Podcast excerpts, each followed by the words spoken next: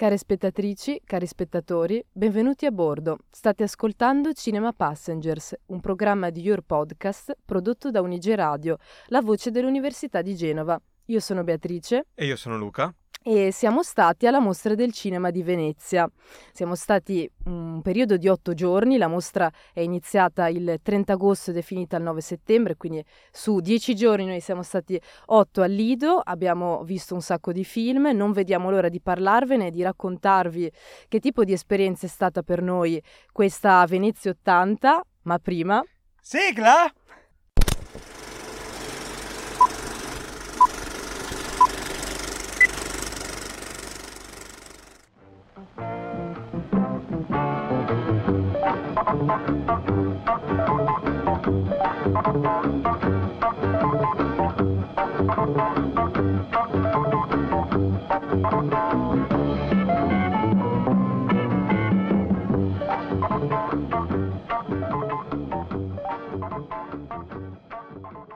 Ah, che bella la nostra sigla, non l'abbiamo ancora commentata, forse in puntata. Allora, noi adoriamo la nostra sigla, non ci interessa quello che pensano gli altri, a noi piace tantissimo. Noi non la cambiamo. Esatto, ci gasa un po' questa vibe, un po' anni 50, un po' retro, American Graffiti. Ma stiamo già divagando, Troppo. sarà una puntata lunghissima, forse saranno due puntate, questo lo vedremo dopo. Poveri voi. E, mm, iniziamo subito, dai, iniziamo subito a parlare delle, delle prime sensazioni che abbiamo vissuto a Venezia. Esatto, adesso per abbiamo... Te era il primo per... festival. Esatto, allora per me era il primo festival, proprio diciamo fatto bene da accreditati, e abbiamo visto un bel po' di film, insomma era proprio la prima volta eh, per così tanti giorni perché solo un'altra volta ero stata appunto a Venezia per il festival ma proprio due giorni per vedere pochi film, insomma non era una cosa, un'esperienza strutturata come è stata quella di, di quest'anno, invece per te era la seconda volta. Era la seconda volta, infatti non è che fossi esperto, però Ehm, spieghiamo anche un po' come funziona. Sì. Ehm, perché noi eravamo accreditati, cosa vuol dire? Eravamo accreditati in quanto studenti, perché questo magari speriamo che la Biennale non ascolti il prossimo anno, quei maledetti ci hanno gostato malamente. Esatto, noi avremmo voluto di, avere l'accredito stampa, stampa per insomma, questo podcast, in quanto insomma, Cinema Passengers volevamo approdare così a Venezia, ma invece niente, solo accredito studenti, Vabbè, ci sta anche. E, ehm, e, cosa vuol dire? Vuol dire che eh, abbiamo pagato ovviamente l'accredito, informazioni di servizio sono 80 euro se pagati entro una certa entro un certo limite che mi sembra sia il 6 luglio. O 90. O 95 se si sfora. E con quello potevamo accedere a tutte le proiezioni che riuscivamo a prenotare.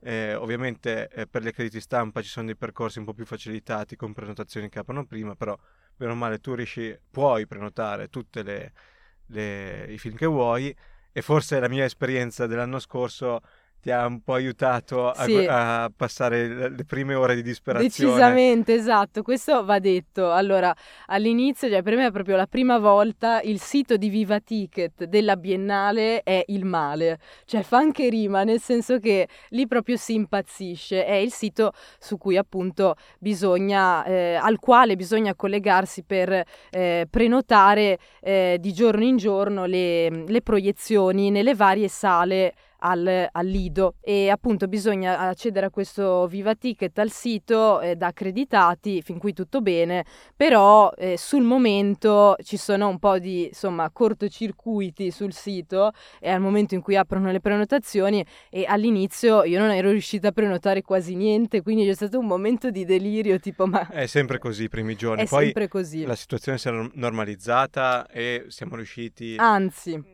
Infatti. Anzi, perché poi c'è la cosa meravigliosa de- di chi disdice anche proprio 20-10 minuti prima, del, proprio poco prima delle proiezioni, c'è chi disdice, allora tu se sei sul pezzo collegato sul sito di Viva Ticket puoi prenderti anche degli ottimi posti.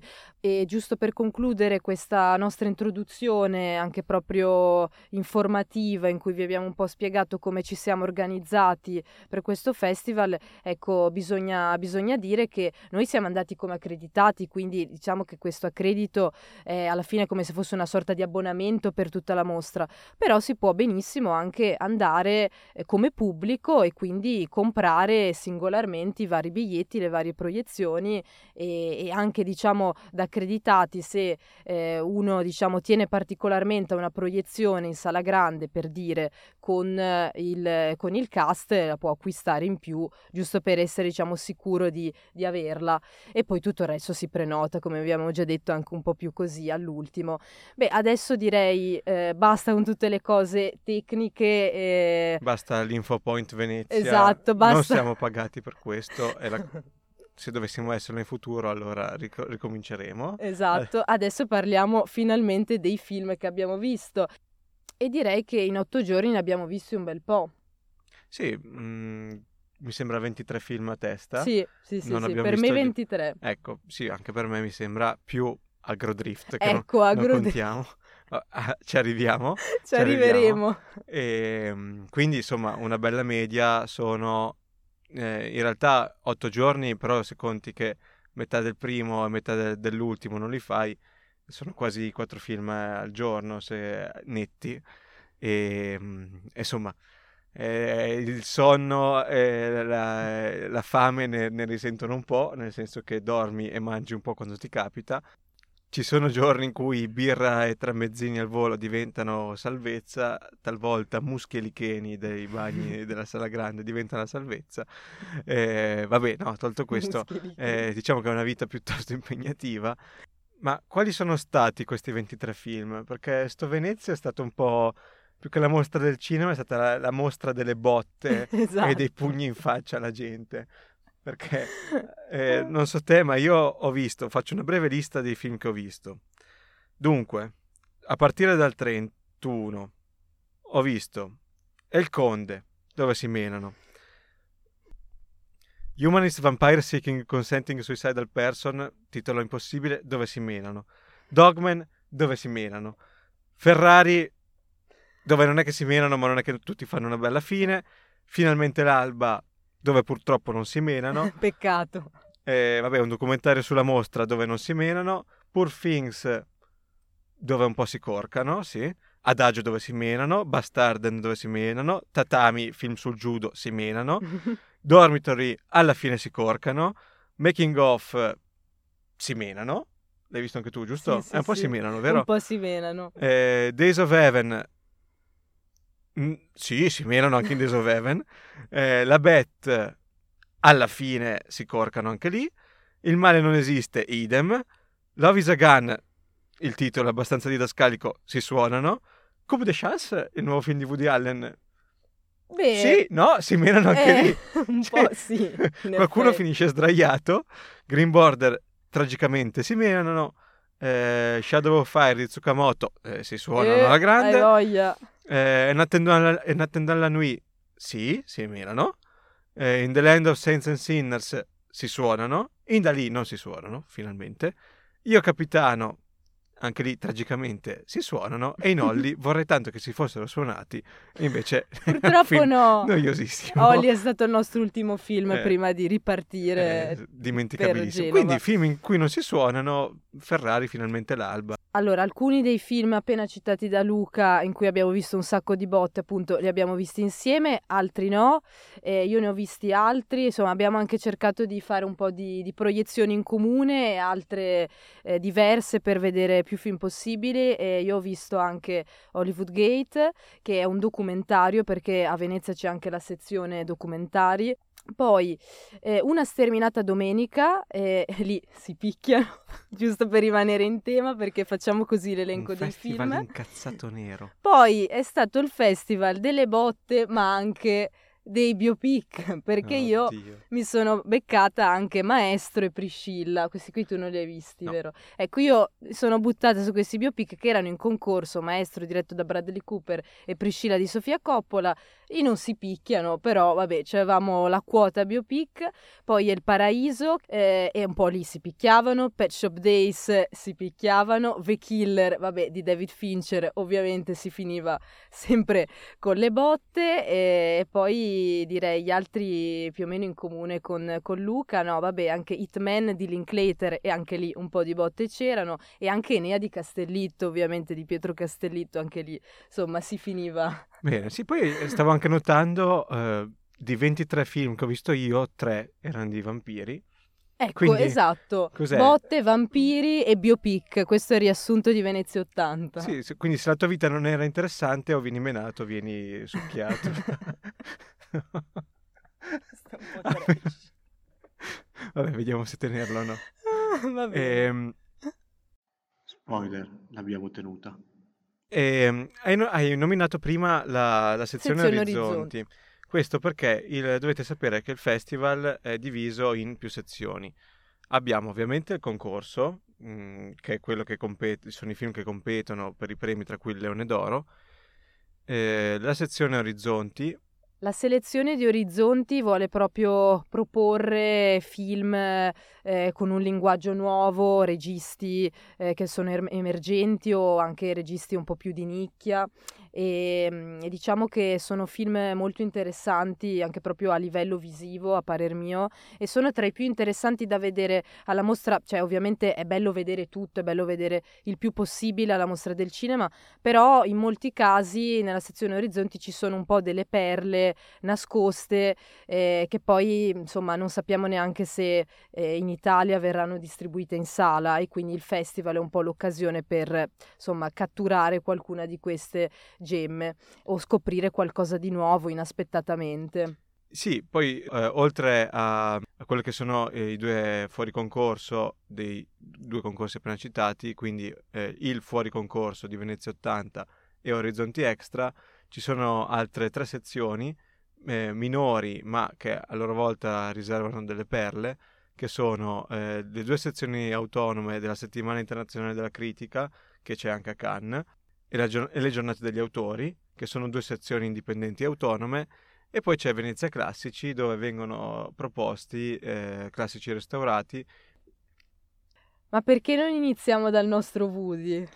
È vero, è vero, assolutamente. Forse è uno dei- degli apici di questo festival come esperienza. Come esper- esatto, come esperienza eh, poter vedere in sala grande eh, l'ultimo film di Woody Allen, Coupe de Chance, che ha girato a Parigi e nei dintorni di Parigi totalmente in lingua francese, con attori francesi Eh, appunto. vederlo soprattutto con lui Esatto. è un altro piccolo mostro sacro come Vittorio Storaro, direttore storico, eh, storico direttore della fotografia. È stato, cioè per me è stata un'emozione incredibile. Se, se andate sulla pagina Instagram trovate tutto il reportage che abbiamo fatto a Woody Allen cercando di avvicinarci il più possibile eh, quando alla fine della proiezione ovviamente c'è stata una stand innovation e appunto eravamo, più, cioè, eravamo piuttosto vicini a lui. Sì, eravamo vicinissimi a lui, a Vittorio Storaro e appunto alla fine tutto il calore del pubblico, quella stand innovation e poter vedere, diciamo, eh, la sua reazione anche eh, di fronte a questa accoglienza, comunque siamo di fronte a un, a un regista, cioè, eh, diciamolo, a 87 anni, eravamo lì in sala con lui e ormai Woody c'ha una certa età, è stato veramente emozionante avere un regista con questa esperienza, eh, questa carriera alle spalle, ma anche Storaro appunto, e essere lì con loro e poter applaudire insomma quest'ultima e opera. tributare loro questo, speriamo non ultimo perché c'è aria di un altro film, però Sì. comunque tributare loro quest'ultimo grande applauso in una delle ultime eh, premiere dei loro Sì, film. esatto, perché comunque insomma anche l'occasione di avere Woody al, al Lido, insomma eravamo Sì. molto molto emozionati e poi alla fine si è anche tolto, alla fine della proiezione si è anche tolto il papillon, è stato molto, show. sì. molto divertente e emozionante appunto. E il film com'è? esatto, il film ora al di là dell'esperienza, noi siamo dei fissati con il cinema, insomma ci siamo emozionati, io proprio fangirl totale per Woody Allen in sala con noi, però parliamo un attimo del cinema, andiamo al sodo. Il film, essendo comunque lu- cioè, l'ultimo di Woody, ehm, avevamo aspettative normali, cioè neanche così tanto diciamo alte. che ci ha un po' abbassato, la sua ultima filmografia ha un po' abbassato quello che, quello che ci, le nostre aspettative per quest'ultimo film. Sì, diciamo che tra un giorno di pioggia a New York e Rifkin's Festival, insomma, eh, eravamo curiosi di vederlo il film, però non avevamo neanche queste aspettative così alte e per quanto appunto sì, Woody diciamo che eh, non faccia mai brutti film, però gli ultimi due erano un po'... Tradivano un po' quello che è stata la sua filmografia, sì, diciamo. Sì, sì, uh, esattamente. E invece questo Coupe de Chance eh, ci, ha, ci, è piaciuto molto. Ci ha deliziato. Ci ha deliziato, esattamente. È stata una bella, una bella sorpresa, non, non, perché Woody Allen non sia in grado di fare bei film, anzi, però diciamo che appunto il, il livello si è, eh, si è alzato nuovamente appunto appunto dopo questi ultimi due film e siamo tornati un po' ai livelli di molti hanno detto match point, a me ha ricordato anche tanto Irrational Man questo film e insomma quindi una, un'ottima, un'ottima prova per, per questo Coupe de Chance tutto in francese in cui appunto il vero protagonista è il caso e questo è molto alleniano, questo appunto ci riporta tanto a, a Match Point e Irrational Man che secondo me sono tra i titoli migliori migliori della sua filmografia anni 2000. E poi andando un po', direi di seguire un po' un ordine cronologico rispetto a quando li abbiamo visti, abbiamo visto anche Bastarden di Nikolai Arcel con Mads Mikkelsen, un film danese, quindi non poteva non esserci Mads Mikkelsen che penso che dopo il primo ministro sia la seconda persona anche... più importante di Danimarca. della Danimarca. E anche quello siamo riusciti a vederlo con il cast in sala. È vero, con con Mez lì vicino. Con la statua di eh, Mads Mikkelsen lì vicino. Bastarden è un film ambientato nella Danimarca del XVIII secolo.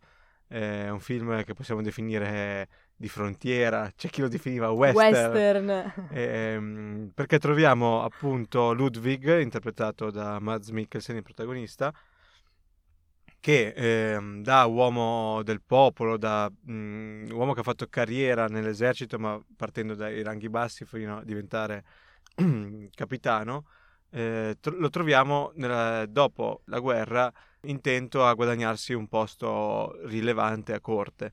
E questa cosa eh, cerca di raggiungerla tramite la conquista del nord della brughiera eh, incolta, quindi questo deserto di, che è la brughiera, eh, cercando di coltivare un ortaggio inedito ma che potrebbe diventare un asset inf- fondamentale per il regno, ovvero le patate. Facendo così si scontra con quello che è il signore locale e diciamo che il tema del film è oltre all'uomo che eh, da solo vuole costruirsi il proprio futuro è anche un po' eh, lo scontro eh, sociale tra le due classi della nobiltà e de- dell'uomo che invece appartiene al popolo, che sono temi, ehm, specialmente poi andando avanti nel film e con dinamiche che non vi sto a raccontare per non rovinarvi la trama, che eh, ricordano molto film come Il Petroliere.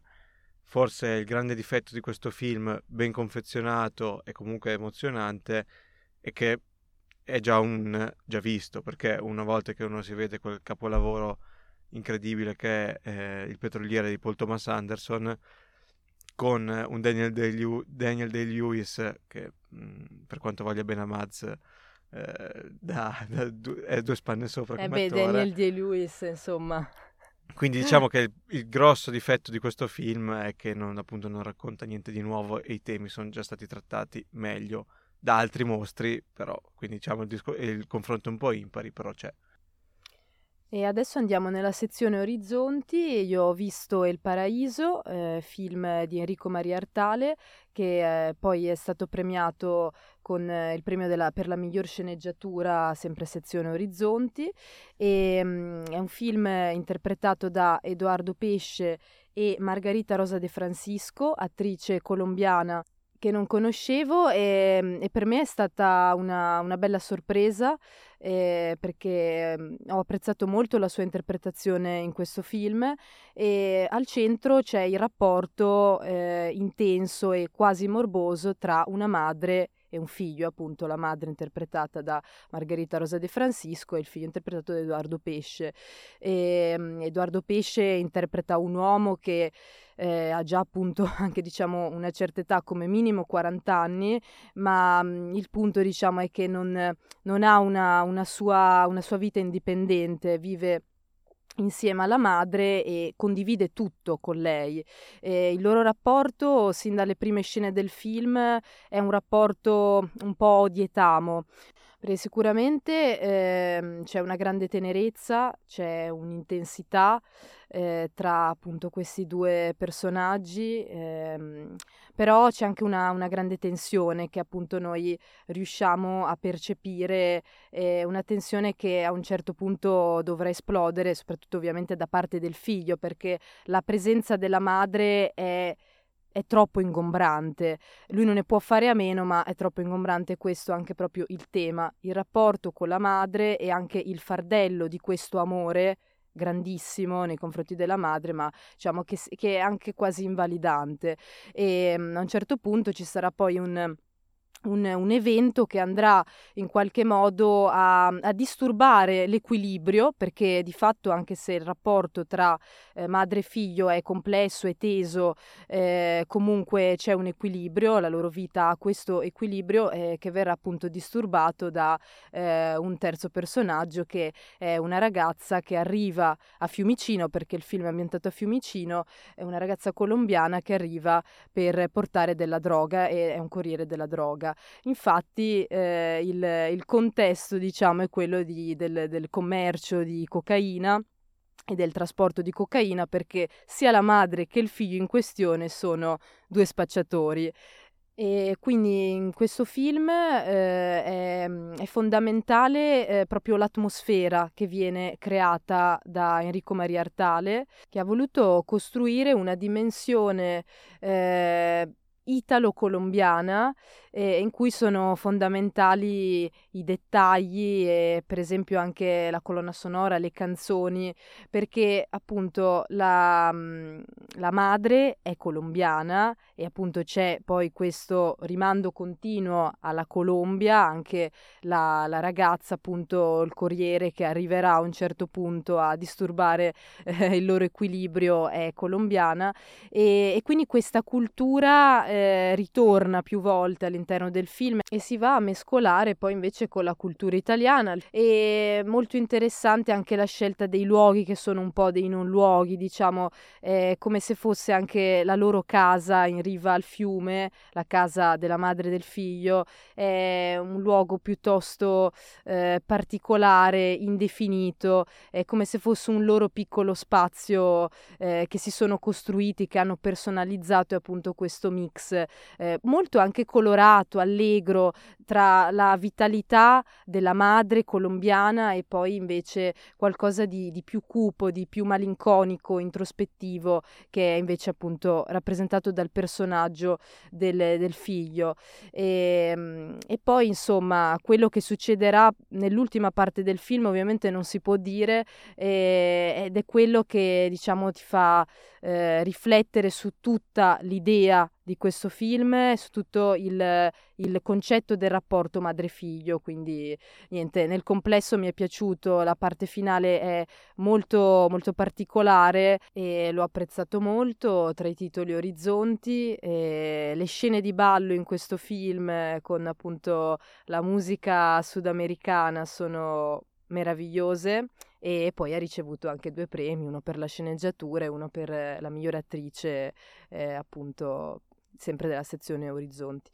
Rimaniamo nella sezione Orizzonti, eh, ma ci spostiamo di continente. Dal, dal, Sud America vogliamo alla Turchia perché eh, vi devo assolutamente parlare di Yurt. Eh, il titolo italiano, nonché eh, la, cioè il titolo inglese, nonché la traduzione è Dormitory, dormitorio. Yurt è l'esordio alla regia di Neirtuna, un esordio che nel, nel presentare la sezione Barbera, il direttore del festival, ha definito sconvolgente, paragonandolo a un esordio altrettanto sconvolgente come quello di eh, Marco Bellocchio con il suo I pugni in tasca. E io de- mi trovo molto d'accordo con questo paragone. Il regista traspone parte dei, dei contenuti dei pugni in tasca, che è un film che dovete assolutamente vedere e trovate che è un film che dovete assolutamente vedere e trovate su YouTube. Traspone appunto parte di questi contenuti, eh, la famiglia che viene dissezionata, distrutta, non è più la famiglia borghese italiana del 65, rivista poi con i valori sessantottini, ma è eh, la famiglia eh, turca, eh, sempre borghese, della Turchia del 1997. E dato che il conflitto tra valori nella famiglia del protagonista eh, coincide eh, con il conflitto tra valori che sta vivendo eh, la popolazione turca, eh, possiamo vedere questo, questa scissione familiare proprio come sineddoche della scissione che sta vivendo l'intero paese.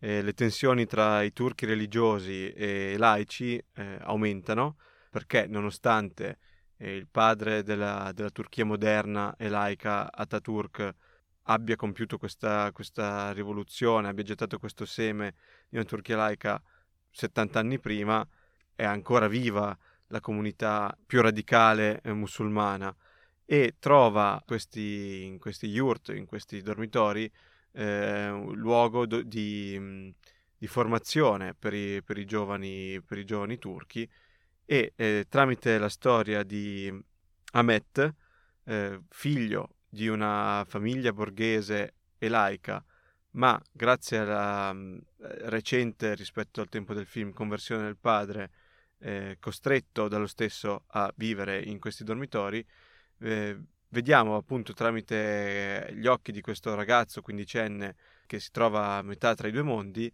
vediamo l'evoluzione di questo, di questo paese. Il film, per essere un, un esordio alla regia, ha una maturità artistica incredibile. È un film eh, pieno di rotture, di scontri, di luci e ombre e questo è testimoniato fin da subito dalla fotografia perché abbiamo un bianco e nero che, di bianchi purissimi e, un, e, neri veramente profondi che evidenziano eh, tutte le ombre che incontriamo eh, durante il film. È un film che quindi queste scissioni, e giuro che è l'ultima volta che pronuncio questa parola, eh, le vive il protagonista, eh, perché è un ragazzo di 15 anni che non può, eh, ad esempio, esprimere la propria sessualità, eh, un po' perché la vive senza avere gli strumenti per comprenderla, un po' perché non può parlarne con, con i suoi amici, per esempio.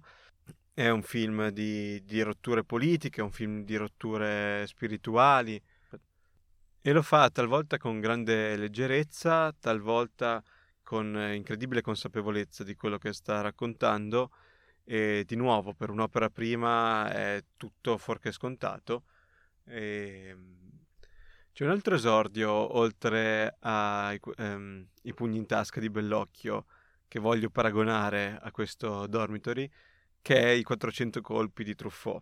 Eh, ci sto andando piano nel paragonare questo film al manifesto della Nouvelle Vague, eh, però è sensato questo paragone, è, è abbastanza anche testimoniato da una scena che definirei catartica eh, tra la fine del secondo atto e l'inizio del terzo, quindi quella che apre poi al finale, ehm, dove abbiamo una transizione stilistica incredibile eh, accompagnata da una, dalla musica che è totalmente inaspettata, eh, un classico che non vi spoilerò della musica leggera italiana. E in questa scena vediamo proprio ehm, superare quello che è i 400 colpi è veramente una dichiarazione di intenti molto forte, molto chiara, perché mh, non ve lo dico, ma eh, se sapete come finisce i 400 colpi, capirete di cosa sto parlando quando spero vedrete questo film se sarà mai disponibile qua in Italia. E non aggiungerei altro su, sul film, anche perché spero di averne modo di parlare in futuro qualora venisse, venisse distribuito. Un film che secondo me è stato in un certo senso rapinato del premio alla migliore opera prima dato a Love is a Gun eh, di un regista di nome impronunciabile taiwanese eh, che eh, rimane comunque un film molto, molto riuscito eh, ma molto meno maturo rispetto a quello che per me è stato una delle più grandi sorprese di questo festival, ovvero Yurt. Beh, la, la sezione Orizzonti appunto ci, ci riserva sempre delle, delle, sorprese e questo film sicuramente è appunto una di quelle sorprese e a me incuriosiva molto, però purtroppo non sono riuscita a vederlo, almeno tu ci sei riuscita e boh, mi piacerebbe poi recuperarlo da qualche parte, insomma speriamo che lo distribuiscano di trovarlo su qualche piattaforma e concludiamo con eh, una sterminata domenica, un altro esordio, eh, l'esordio eh, di Alain Parroni e questo film ha vinto il premio speciale della, della giuria sempre sezione Orizzonti e Alain Parroni con questo film cerca di raccontare la quotidianità di, di, tre amici adolescenti che sono Alex, Brenda e Kevin. Alex è il più grande, 19 anni, gli altri sono un po' più piccoli e Brenda è incinta eh, ed è la fidanzata di Alex e tutti e tre sono molto eh, legati appunto da questo rapporto di amicizia viscerale, amicizia e amore e in sostanza vivono in simbiosi. Eh, Parroni cerca quindi di raccontare la quotidianità di questi tre ragazzi contemporanei e ci sembrano attuali soprattutto per la presenza dei cellulari, dei social che appunto sono molto presenti in, eh, in tutto il film. Eh, però allo stesso tempo mh, sono immersi in una dimensione atemporale, quindi non così definita da un punto di vista di tempo, di, di epoca. E poi questa, questa, la storia di questi tre ragazzi, delle loro peregrinazioni in giro per, eh, per la periferia romana e qualche volta anche a Roma, arrivano fino al centro di Roma, però diciamo che eh, principalmente il film è ambientato appunto nei dintorni di Roma, nella periferia romana, anche eh, nella zona di Ostia. Ecco, questa storia viene raccontata anche con toni piuttosto epici da Parroni, soprattutto all'inizio del film. Mi hanno colpito molti titoli di testa che già sembrano un'introduzione epica alla loro storia. Poi è una storia che appunto... Eh, non ha una, una, trama particolarmente strutturata, non succedono delle cose particolari, degli eventi particolari. Noi seguiamo dall'inizio alla fine del film eh, i movimenti di questi tre ragazzi. È un film eh, dal punto di vista estetico estremamente interessante, anche tecnico come eh, stile di regia. È un, sì, è un film che definirei frenetico a livello di immagini, anche per una certa ricchezza di, di colori e di stili. È un film che parla con uh, tanti linguaggi diversi a livello appunto di, di regia. E, ehm, è un film mh, in movimento, ambientato sempre all'aperto e infatti eh, Alex, Brenda e Kevin appunto sono eh, sempre collegati ai loro cellulari, però in realtà cercano sempre un fuori di qualsiasi tipo, sono sempre fuori, sono sempre all'aperto, e cercano spazi di qualsiasi tipo che appunto siano eh, non luoghi, eh, zone periferiche, zone di campagna, spiagge, case diroccate, piazzali assolati, perché c'è anche molto la dimensione estiva, dell'afa estiva, diciamo che avvolge ogni cosa, immobilizza ogni cosa e appunto questi scenari periferici eh, della Roma periferica, ma anche ho già detto Ostia come zona, eh, ra- ra- trasmettono un senso forte di pesantezza, di stasi, di immobilità. Infatti è un film dove la stasi è presente e appunto siamo tra frenesia, scusa, non ho più voce. Mm. Siamo tra frenesia e stasi. Io l'ho, l'ho, visto, l'ho, visto, così questo film. Ho sentito molto questi due elementi che appunto sembrano eh, molto diversi, eh, sembrano contraddirsi, però ci sono entrambi, convivono e anche il movimento continuo di questi tre amici in realtà non. Eh, non li toglie dalla loro stasi, dalla loro immobilità. E mm, a eccezione della nonna di Brenda eh, non, non veniamo in contatto con altri adulti in questo film. E la casa della nonna di Brenda è anche l'unica casa che vediamo perché per il resto, come ho già detto, eh, i nostri tre amici stanno sempre all'aperto, piuttosto dormono in macchina, ma appunto vediamo sempre uno spazio eh, fuori da, dall'intimità di una casa o dagli interni appunto domestici. E come ho già detto c'è solo questa dimensione frenetica e estremamente statica allo stesso tempo. Forse la domenica del titolo è un'allusione al modo in cui questi tre amici concepiscono la loro vita, cioè un po' appunto come un flusso sterminato, per riprendere l'aggettivo del titolo, di tempo, ma è un tempo indistinto eh, che appunto si può passare così, tanto per, per, farlo scorrere e con una certa noia, un po' di pigrizia. E, e quello che veramente eh, rimane è il loro legame forte, la loro vita in simbiosi, il loro amarsi reciproco, eh, per quanto anche quello a un certo punto arriva a un livello di saturazione e, e come dire, si svela come qualcosa di fragile. Quindi è un film particolare, di, anche sperimentale, è un bel esordio e è al cinema in questi giorni. Sì, ehm, sai cosa mi ha fatto ricordare? Io non l'ho visto perché come tu purtroppo ti sei persa Yurt, io mi sono perso una sterminata domenica.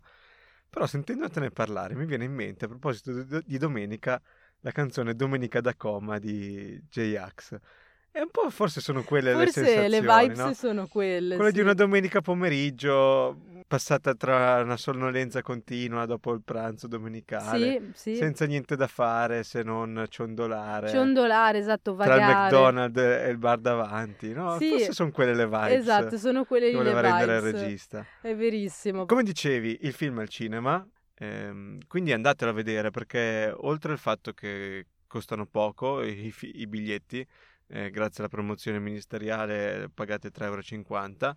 Eh, e poi insomma, film italiani, eh, queste nu- voci nuove del nostro paese vanno supportate. Sì, giusto? decisamente. Allora, Bea, ehm, è meglio prenderci una pausa. Abbiamo ancora un sacco di film da raccontare, ma eh, i nostri ascoltatori qua eh, avranno ben altro da fare. Non ne possono più. Vi diamo l'appuntamento a venerdì prossimo dove uscirà la seconda parte di questa puntata e mh, le solite cose, seguiteci sulla pagina Instagram e soprattutto, cosa che non vi abbiamo ancora detto, condividete il nostro podcast e parlatene con qualcuno, perché sono sicuro che vostra mamma vorrà sentire l'opinione uh, di Bea su una sterminata domenica. Ma assolutamente. E quindi fate, proponete a vostra mamma di scaricarsi Spotify e ascoltarci. Io ci conto. Così come i vostri amici vorranno sentire com'è l'ultimo film di Woody Allen. Quindi insomma dateci una mano, fate conoscere il nostro podcast se vi piace a eh, chi volete. E... Il famoso passaparola di un tempo. Eh, che cazzo.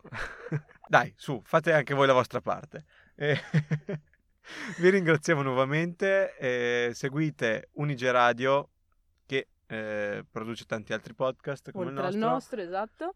E alla prossima. Dai, anche poi troveremo una chiusura un po' migliore che Sì. alla prossima.